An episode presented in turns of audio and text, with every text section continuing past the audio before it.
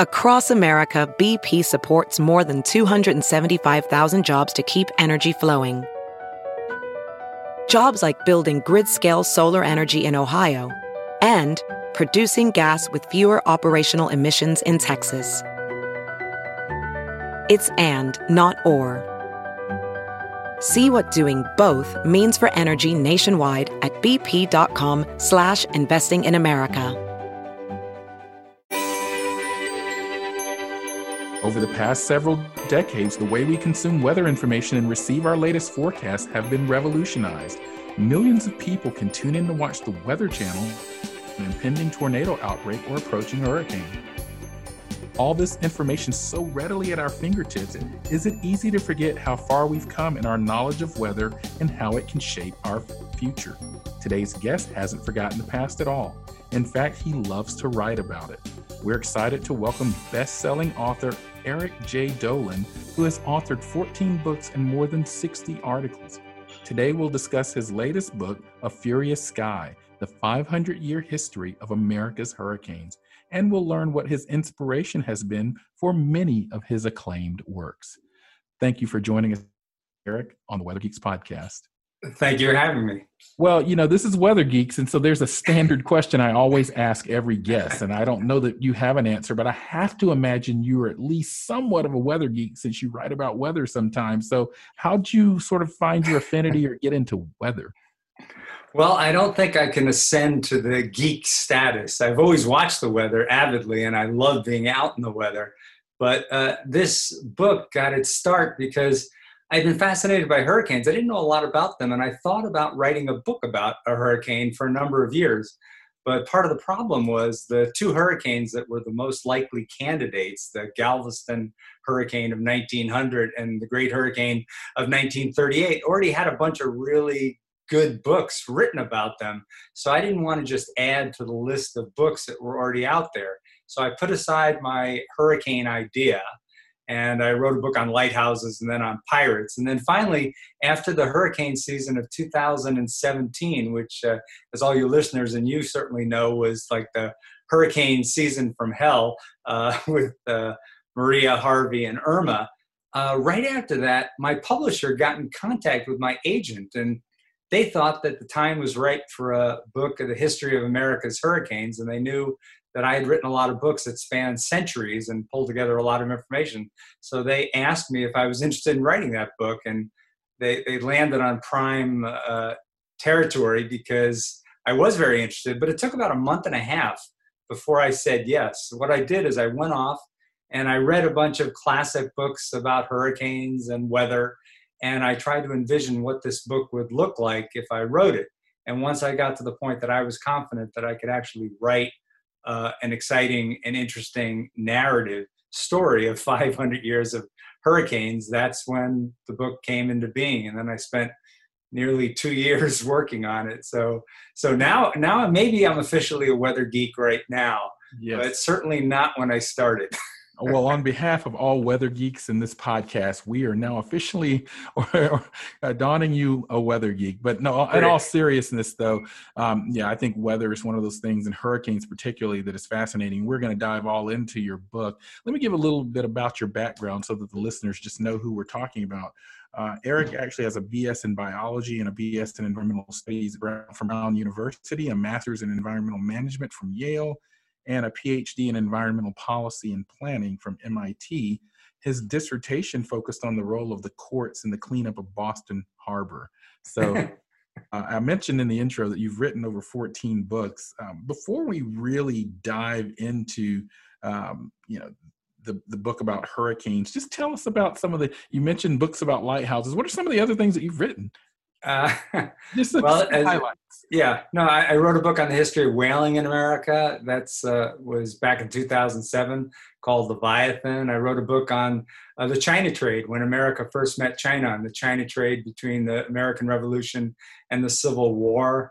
I wrote the book on lighthouses called Brilliant Beacons, which is like a four century history of lighthouses. Wow. I wrote a book called Fur, Fortune, and Empire, which is a dramatic history of the fur trade in America and how it helped to create our nation up through the early nineteen hundreds. Well, I mean, I'm and trying to. Most re- I'm, what's that? I'm trying to find the thread to the things that you write, but I'm having difficulty there. I mean, are there any common threads, or do you just kind of write what you're interested in, or what? Yeah, I write what I'm interested in, but there is one sort of thread. Even though the fur trade book sounds like it's solely terrestrial, it had a big section on the sea otter trade with China. And that's how actually I got interested in the idea of writing a book on the China trade. My pirate book is also about maritime issues. So I would say if you had to pick one thread, is I like large-scale uh, phenomenon that have some connection to the ocean. I live in Marblehead, Massachusetts, which, as you may know, is about twenty miles north of Boston. It's right on the coast.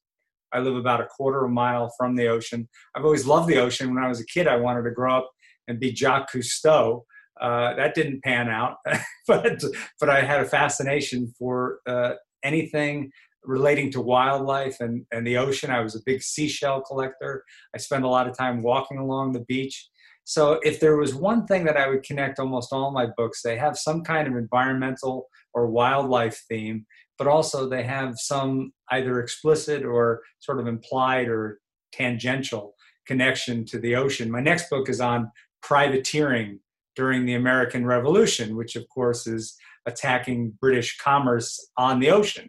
So there'll be a lot about ships and, and, and the ocean. But that doesn't mean that in the future I might not write a book that is solely terrestrial or something that, that's different. But I, I do love the ocean. Yeah, well, and that certainly, uh, that thread certainly is woven into your work on hurricanes, which we know that the oceans are the fuel supply for hurricanes. Now, it's interesting because you aren't just a writer. As I look at some of my notes here from the production team, uh, you've spent time as a program, the Environmental Protection Agency, a fisheries policy analyst with the yep. National Marine Fisheries. Uh, uh, you did some writing with the American Association for the Advancement of Science, uh, even worked as an intern at the National Wildlife Federation. So uh, in these roles, I, I wonder if they have given you inspiration and fodder, or perhaps even data for your books.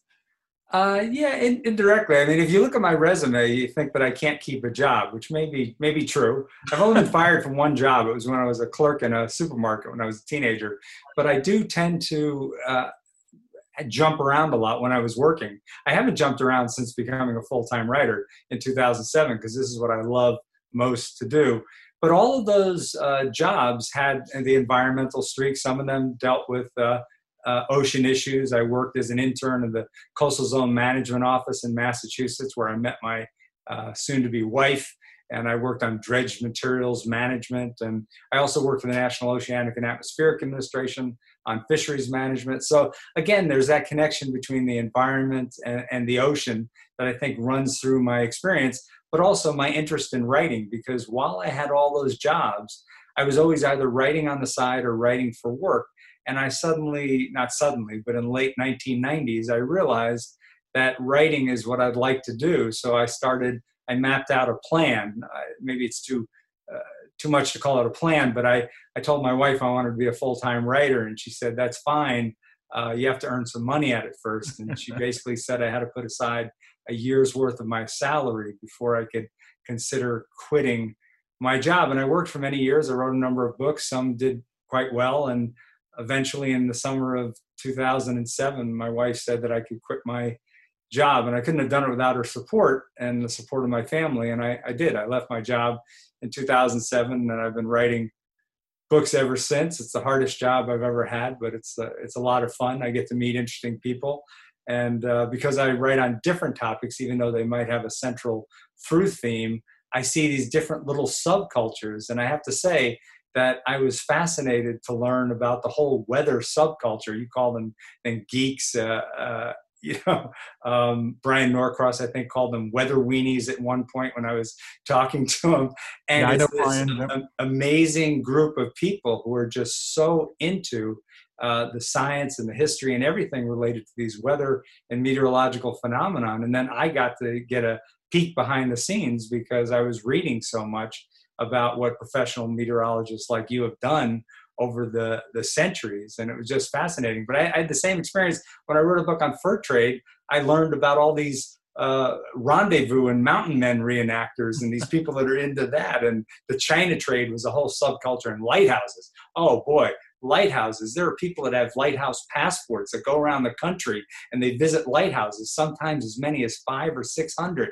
And I met this whole subculture of people who are just fascinated by lighthouses. So uh, it, it, it's been really, it's been really neat. And I, and I want to say something. This is, I'm not just saying this because you're a meteorologist. Uh, I have so much more respect. I had respect before for meteorologists, and my main connection was through weather forecasters on T V, which do a great job of giving us the weather. But if you just look at that, you can get a jaded perspective and think, oh, they're just reading from a script. They say the same thing over and over again. But after writing and researching this book and talking to meteorologists, some of them, uh, I, I just got this newfound appreciation, one, for how complex meteorology really is, especially hurricanes, trying to model them, those computer models, and trying to make projections. But added to that is the incredible intensity of that part of the job, because your predictions are going to affect the movements of perhaps millions of people. And uh, that's a lot of pressure, because if you get it wrong, you're vilified. Uh, when you get it right, nine out of ten times, people say, don't really say anything. They just sort of, oh, that's what you're supposed to do. But it's just amazing to me the amount of work that goes into it, and uh, and the professional uh, nature of it, and also the complexity of it. I, I took physics in, in high school. Uh, I didn't do too well. Uh, so, yeah, so. Well, I, I, I've had many a conversation with students that walked into my office at the University of Georgia wanting to major in meteorology until they saw the, all the physics and calculus and right. fluid dynamics and thermodynamics involved. But yeah, that's a really interesting point you make, because I'm the, as a, as a former president of the American Meteorological Society, one of the things that I immediately learned is only about six to eight percent of meteorologists, or even T V meteorologists, but that's what most of the public is familiar with. In right. fact, my own career of meteorology, I have not even made a ever made a forecast. I, I worked for NASA developing weather, climate satellites, and so forth. So uh, it, it, it is a much interesting field, and I'm I'm glad you had a chance to sort of really dip your toe into them. And we we use the term, we embrace it, because we know that, you know, it's one of those terms that in a certain narrative, geek or weenie could have a negative connotation. But we try to, when we develop the T V show for Weather Geeks and now the podcast, Uh, we wanted to embrace the term, because there's some really right. passionate and, and smart people out there in this field. And I know some of them are listening right now and are saying, Marshall, tri- pivot to his discussion of the hurricane book. So that's what I'm going to do right after we come back from this break. Have you heard you can listen to your favorite news podcasts ad-free? Good news. With Amazon Music, you have access to the largest catalog of ad-free top podcasts included with your Prime membership. To start listening, download the Amazon Music app for free or go to amazon.com slash ad-free news podcasts. That's amazon.com slash ad-free news podcasts to catch up on the latest episodes without the ads. And we're back on the Weather Geeks podcast. I'm Doctor Marshall Shepard, and we're talking with Eric Dolin about the history of hurricanes. And he has a fascinating new book called The Furious Sky, A Furious Sky, the five hundred-Year History of America's Hurricanes. And I know that the Weather Geeks listeners are saying, let's get into that conversation, so let's do it. But first, um, you have an interesting take or perspective on the origin of the word hurricane. Is that right? Yeah, that was one of the fascinating things to learn about. As uh, your listeners no doubt know, uh, uh, Christopher Columbus was the first European to uh, make it to the quote-unquote New World, which of course wasn't discovered. It, people have been populating it for millennia. But uh, one thing that uh, Christopher Columbus knew nothing about was hurricanes. And during his four voyages to the New World, not only did he often treat Uh, local natives quite horrifically, but he also talked to them and was able to communicate to some extent. And one of the things that he learned about was these massive storms. And they told him about the signs that could be used to sort of anticipate the coming of a hurricane, including uh, a red red sky uh, in the, in the morning, and uh, high cirrus clouds perhaps, and long deep swells. And although we don't have record of it, I'm sure they also were able to tell them how some of the animals, uh, both in the water and on land, maybe acted a little differently with the approach of a low pressure system. Uh, so Christopher Columbus became aware of hurricanes, and he also heard how they referred to hurricanes, because the different cultures in uh, the Caribbean and uh, Central America and South America had different names for the uh, the god of weather, the often vindictive, feared god of weather. The Mayan culture called these storms Hunraken, or called the god of weather Hunraken. The Taino Indians called it hurricane. Uh, I'm not sure I'm getting the pronunciation exactly correct, but all of these different variations on Hunraken, Huracan, uh, hurricane, those were adopted by the Europeans, starting with Christopher Columbus, and they started to call it uh, hurricane. And that word, hurricane, got translated into other Uh, European languages, and it often sounds uh, similar in different languages, but that's how we came up with the word hurricane. And of course, uh, of course, there's also a fascinating story about the evolution of different names in different parts of the world. As uh, a lot of people are not aware who read my book, they say, "Oh, I didn't know that hurricanes are exactly like typhoons or cyclo- cyclones. They're just different names for similar Uh, phenomenon." But one of the strangest names that I came across, and I'm not sure how much Australian, Australians use it today, but Australians uh, apparently used to uh, refer to hurricanes or cyclones as willy willies or cockeyed bobs. So hurricane, as you know very well, is what we call these meteorological phenomena in the Atlantic and the Eastern uh, Pacific. So that's sort of a brief history. It's much more extensive in the book of the, the where the word hurricane came from. Yeah, and it's uh, interesting. Yeah, I, I was familiar with the term willy willy. There's been some controversy, because I actually wrote something about that in the past, and someone from from Australia was like, "Well, we don't call them that." But I, I'm glad you clarified it's something that they used to call it, because you know I, I remember on Twitter being accosted, if you will, by someone that said, "Well, we don't call them that anymore." But certainly early in the history, you know, before we, I, I think about the Galveston storm, uh, you know, and, and, and there's a book that I don't know if you're familiar with called Isaac Storm. I imagine. Oh, of course. Yeah.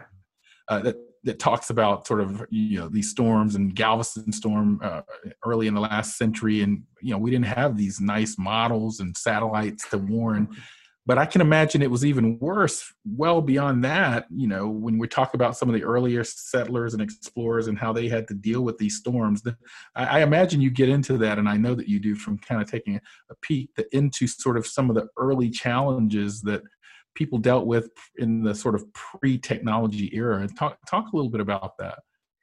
Yeah, certainly in the fifteen hundreds, sixteen hundreds, seventeen hundreds, even up through the early eighteen hundreds, Um, hurricanes were often viewed as act, acts of God. It was not until the late seventeen hundreds, eighteen hundreds that people started to view them more as natural events. But the real problem was they didn't have any ability to uh, uh, sort of forecast their approach, other than the things that uh, Christopher Columbus made use of. And uh, they weren't very good at it. So the Great Colonial Hurricane of sixteen thirty-five, which slammed into uh, the Plymouth Colony and the Massachusetts Bay Colony in sixteen thirty-five, uh, basically came out of nowhere as far as the people on land were concerned, and many people who were on ships at sea. And uh, people didn't have an opportunity to uh, run and escape, and many people died, and it had a major impact on early colonial life. And you see that time and time again which the, with these hurricanes, for which we have surprisingly good records, even going back to the sixteen hundreds and late fifteen hundreds, that uh, these massive storms could just upend a local community's life literally overnight. And they had very little warning that it was coming. But even into the nineteen hundreds, there are hurricanes that shift uh, course very rapidly. And even when we had some uh, early detection, like in the nineteen thirty-five Labor Day hurricane, when the Weather Bureau was up and operating and had very uh, well-trained meteorologists and had some limited ability to track hurricanes as they moved uh, across the Atlantic and, and towards the North American coast. Uh, that hurricane was, uh, it, it, what happened towards the end of that is there was a rapid intensification period and a shift in direction. So it wasn't until the very last minute, almost literally, that the Weather Bureau finally got the track right. And by that time, uh, relief operations and evacuation efforts had already failed, and uh, about four hundred fifty people died, including many World War One veterans. But even today, I mean, one of the things that I get asked a lot when I give talks on this book is, why can't we know exactly where a hurricane is going well in advance? Uh, and that's because these are incredibly complex meteorological phenomenon. The computer models that we use, or that people like you use to try to forecast where a hurricane's going, have uh, you know, in incredibly complex calculations, millions of iterations. And when dealing with the natural environment and your ability to map what's actually happening out there in real time, Uh, you're inevitably not going to be one hundred percent correct until the exact onset of the hurricane, the, the eye moving over uh, the coastline. So even today, I think one of the things that frustrates people is with all this high-tech gadgetry that we have, and maybe gadgetry is uh, that's the wrong term, you know, satellites, computer models, historical records, uh, ships at sea, buoys, all sorts of stuff. Still, there's some element of mystery when it comes to forecasting a hurricane, and they still are able to uh, provide surprises, and often very unpleasant surprises, for those communities that suddenly find themselves in the crosshairs. And I have to add, pleasant surprises for those communities who days out were uh, being targeted by the forecast, and basically they were the ones that were going to get creamed. And then the Uh, forecast changes, the hurricane moves fifty miles or one hundred miles to the west or east, and suddenly they're out of the danger zone. So, and I think that's part of the reason why people get so fascinated by hurricane coverage, because it's, it's dramatic, real-life T V. You can't imagine more drama that, that it comes from a hurricane slamming into the coast. And uh, people are riveted on that kind of coverage. And it's interesting. Yeah, we hurricanes are really challenging. I will I will say that in recent decades, our, our track forecasting has far exceeded our intensity forecasting and skill. Right. Um, there's, as you noted, there will always and will always be error. That's why we issue a cone of uncertainty rather than a line when we give those forecasts. Right. Um, but as you noted, people still sort of want, uh, I think, and it's a challenge that many of our social sciences colleagues have kind of gotten into this world now, because I think people still envision these hurricanes as lines or dots on the map as opposed to large, broad areas. Um, I, I think we've made progress in track, but not intensity. But the, the answer to the question that I often give, that you often receive, is why why can't we give exact answers to where these hurricanes is going? It's, imagine putting a pinwheel into the Mississippi River, and it's spinning along as it's moving in a fluid itself, uh, mm-hmm. and trying to sort of pinpoint exactly downstream four days where that where that storm will be. So the lesson there is to always watch the evolving forecast. Don't watch the forecast five days ago and say, well, they said it was going to go this way, because it, it is constantly changing. You know. Now, you you you mentioned sort of more recent storms, uh, and I know that you talk about Maria in your book and the devastation in Puerto Rico. Um, what are some lessons Uh, from past hurricanes, or even perhaps more recent ones, that you feel should be brought out to the broader society that you write about in your book? Are there sort of these prevailing lessons that emerge? Yeah, I, at the end of the book, I talk about the fact that it's really a history book, and I didn't want to give prescriptive policy advice, although I talk about a number of things that could be done, and I, I certainly have opinions on that. One thing that relates directly to your listeners and you is that uh, people ought to pay more attention to meteorologists, and uh, not get upset with them when they get something slightly wrong, and realize that this is an amazing public service that the National Hurricane Center and National Weather Service and all the other meteorologists are providing for us. And, and they, this should extend to politicians. One of the problems with hurricanes is if you have one that's going to slam into the coast, local politicians, uh, regional politicians, will often make decisions about evacuations. And that's all well and good if the hurricane strikes where they expected it to strike, and the, the evacuation results in saving uh, many people's lives. But there have been instances where evacuations have been called, which are very expensive, and then the hurricane has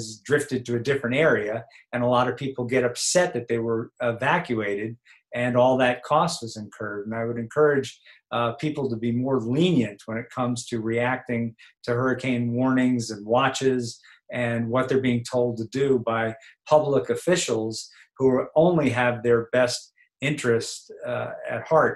Another thing that I think really needs to be thought about by society, especially in a warming world, is the uh, you know, with the, the melting of the glaciers and the thermal expansion of the ocean, the ocean is rising. It's getting higher. So storm surges from any hurricane are going to be more damaging necessarily than they w would have been in the past if the uh, ocean was at a lower level. But people need to think long and hard about where they're building, how they're building. We continue, we continue to have this rush to the coast. And perhaps I'm guilty of that. I live in Marblehead, but I don't live right on the ocean. I'm a quarter mile away from the beach. And even my little town has done simulations recently about how global warming and a potential hurricane strike might affect things. And the story is not pretty. So I would hope that regional planners and the, the federal government pay more attention to uh, demographic shifts and also development patterns in uh, areas along the coast. And one area we should particularly be careful about is uh, salt marshes and other coastal wetlands, because one of the problems that places like New Orleans has faced and uh, along the Gulf Coast is there has been a massive uh, a decrease in the amount of coastal wetlands, largely due to human development. And coastal wetlands are ex excellent natural shock absorbers for storm surges and hurricane impacts.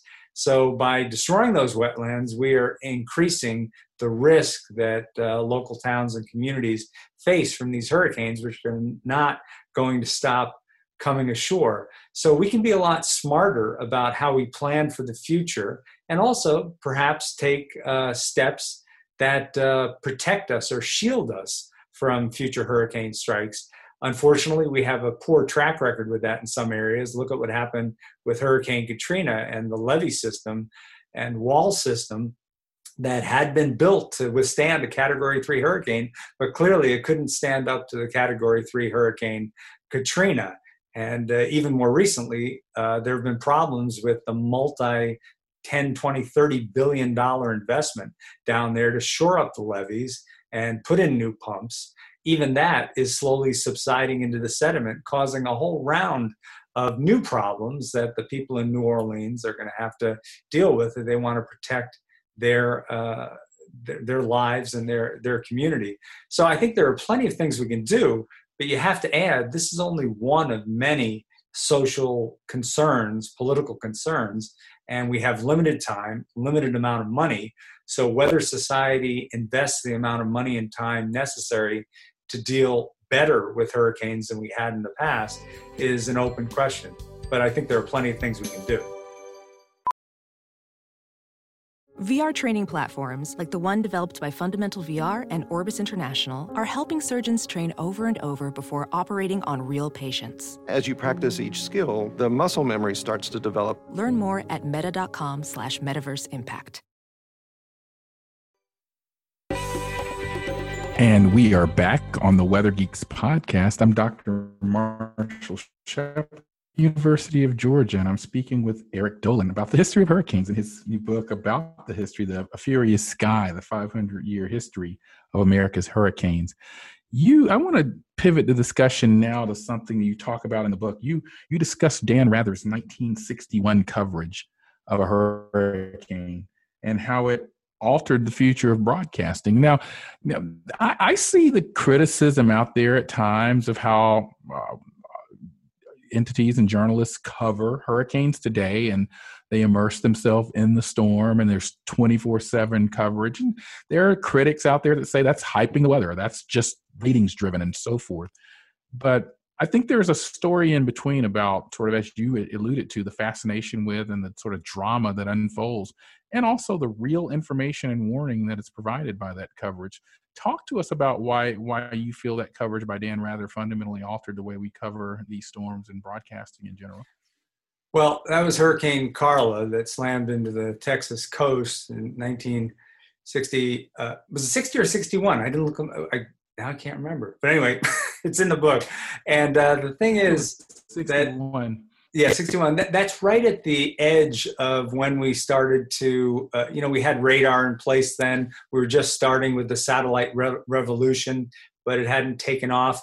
But uh, Dan Rather went down to Galveston. He was a local uh, T V reporter uh, further north, and he went down to Galveston to be there when the hurricane came ashore. And he was in the local weather uh, bureau station, and he noticed that they had this radar that gave you intermittent images of what this swirling behemoth of a storm looked like. And he came up with the idea of, can we show that on T V? It's always good to have visuals on T V. And the local uh, Weather Bureau guy uh, called headquarters and apparently got the okay, because they not only showed this radar loop, but they also superimposed a map of the Gulf Coast. And suddenly people realized that this hurricane was massive, covering much of the Gulf Coast, the, the Gulf Coast, the Texas region. And uh, it was a really impressive sort of visual cue that they believe, the people that were involved at the time, and I'm sure it did, it impressed upon the viewers the seriousness of the situation. It probably helped encourage many people to decide to evacuate. Whereas if they hadn't seen how massive this storm was, they might have stayed in place. So that was sort of the beginning of the era when T V really started to take off in their weather coverage. Uh, it had started in the fifties with the golden age of television, but it was really as satellite loops started to come in, uh, we and we had the ability to for people to go with cameras and uh, report live about hurricanes, that we, in a sense, have been overwhelmed by coverage. And I want to point out, I can't tell you the exact line that is the line we should draw, but there is a fine line, or maybe not such a fine line, between just accurate, straightforward reporting and hype that helps with ratings. And I have absolutely no doubt that many T V stations have stepped over that line willingly, uh, because in the end, uh, T V weather and T V stations are money-making operations. And if there are stories that people gets people uh, glued to the T V set, those are the ones that they'll often go with. However, I will add that based on my personal experience and the experience of other people, many T V weather forecasts are very professional, very uh, restrained and accurate. And uh, if the hurricane is really big, scary, and ominous, and it's causing massive devastation, just reporting on it can seem like hype, when in fact it's just a reflection of reality. But I think it's something that meteorologists and uh, people at the National Weather Service need to have in the back of their mind. You don't want to scare people unnecessarily. Uh, but uh, deciding, and I'm sure there are courses they learn, uh, weather forecasters and others, they maybe take courses or they discuss um, amongst one another how they can report on these hurricanes, both to get people to take the action that is necessary, give them the information they need to make decisions, but not totally freak them out and cause a panic. Yeah, I think this is right. And I, th- I think there is a fine line. And I, I think there is value in sort of in, in storm reporting. I mean, you see journalists in war zones and in landslide zones and so forth. I mean, I, th- I think that's the nature of, of press and sort of immersive coverage. Um, I, I have been concerned at times when I've seen really inexperienced reporters and perhaps people that don't understand the storm and meteorologists that are out there in the midst of the storm. Uh, and, and perhaps even and some that are, are more experienced, because there, I think there's an element of danger. But I think the people that know what they're doing and know what to look for, know what lines not to cross, as you right. mentioned. Um, you know, where where can people, because this, I, I know that there are going to be listeners here that want to get their hands on your book immediately. Um, do you have any websites or social media where people can go to find your book, or where, where they can buy it in stores and follow oh, you yeah. on social media? Yeah. Well, I mean, uh, you can find it in any bookstore, online or uh, a brick and mortar bookstore. If they don't have it on the shelf, they can certainly uh, order it. So any online bookseller like Amazon or Barnes and Noble or Books A Million or your local independent bookstore should be able to get you a copy. Also, if people are interested uh, for a present getting an autographed copy by me, just go to my website, which is w w w dot eric jay dolin, E R I C J A Y D O L I N dot com, and there there's a page that says signed copies where you can go to find out about getting a signed copy. But I also would point people to my website, because you can learn a lot about my other books, but also I've posted the entire introduction to A Furious Sky, so you can read it and decide whether you think it sounds interesting enough to take the next step and uh, get the get the book. I also have a book trailer there that I put together. So getting the book is not a problem. Uh, one other thing I will add is I have a professional Facebook page as opposed to my personal Facebook page, where I post a lot about my books in general, history and nature, but also I have had quite a few posts lately uh, about the hurricane book, where I'll post excerpts. I've got one coming up on the development of uh, telegraphy and uh, how that affected hurricanes. So anyway, there's no impediment to getting a copy of the book, and I hope some people do. Final question, and I, you alluded to this earlier in the podcast, but what are your forthcoming projects? Well, my next uh, uh, book that I'm working on right now, I'm just getting to the point of starting to write it, is on privateering during the American Revolution. And that's basically when uh, American merchant ships got armed, got permission from the Continental Congress and state uh, colony governments to go out and attack British commerce to uh, both bring goods into the colonies and also harass the great British lion and make it more likely that they were going to decide that this war was too much trouble to continue. And uh, privateering was a very widespread phenomenon, had a number of very interesting impacts, a lot of dramatic stories about battles at sea, and also within the larger tableau of the American Revolution. So that's the book I'm working on now. Uh, what comes after that? I don't know. Maybe another weather topic. I don't know. Well, you know, given this discussion, I, I would be looking forward to it. And so I, I encourage everyone to go out there and check this book out. It sounds fascinating. Um, before we get out of here, it is now time for our Geek of the Week. We like to highlight a scientist superstar, a great geologist, or a weather weenie at the end of every podcast. This episode's Geek of the Week is Chris Reese.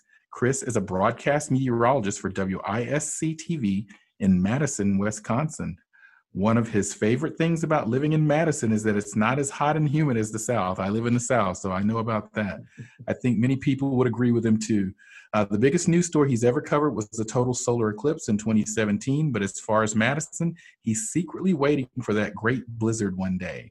Chris strives to help make the world a better place, and he has overcome many obstacles and naysayers to get where he is today. Keep shining your light, Chris, and continue to share your passion for weather every day. If you or someone you know would be a deserving candidate for our next Geek of the Week, check out our social media pages. Eric, thank you so much for joining us on the Weather Geeks podcast. Thank you for having me. I'm Doctor Marshall Shepard from the University of Georgia, and we'll talk to you next time on Weather Geeks.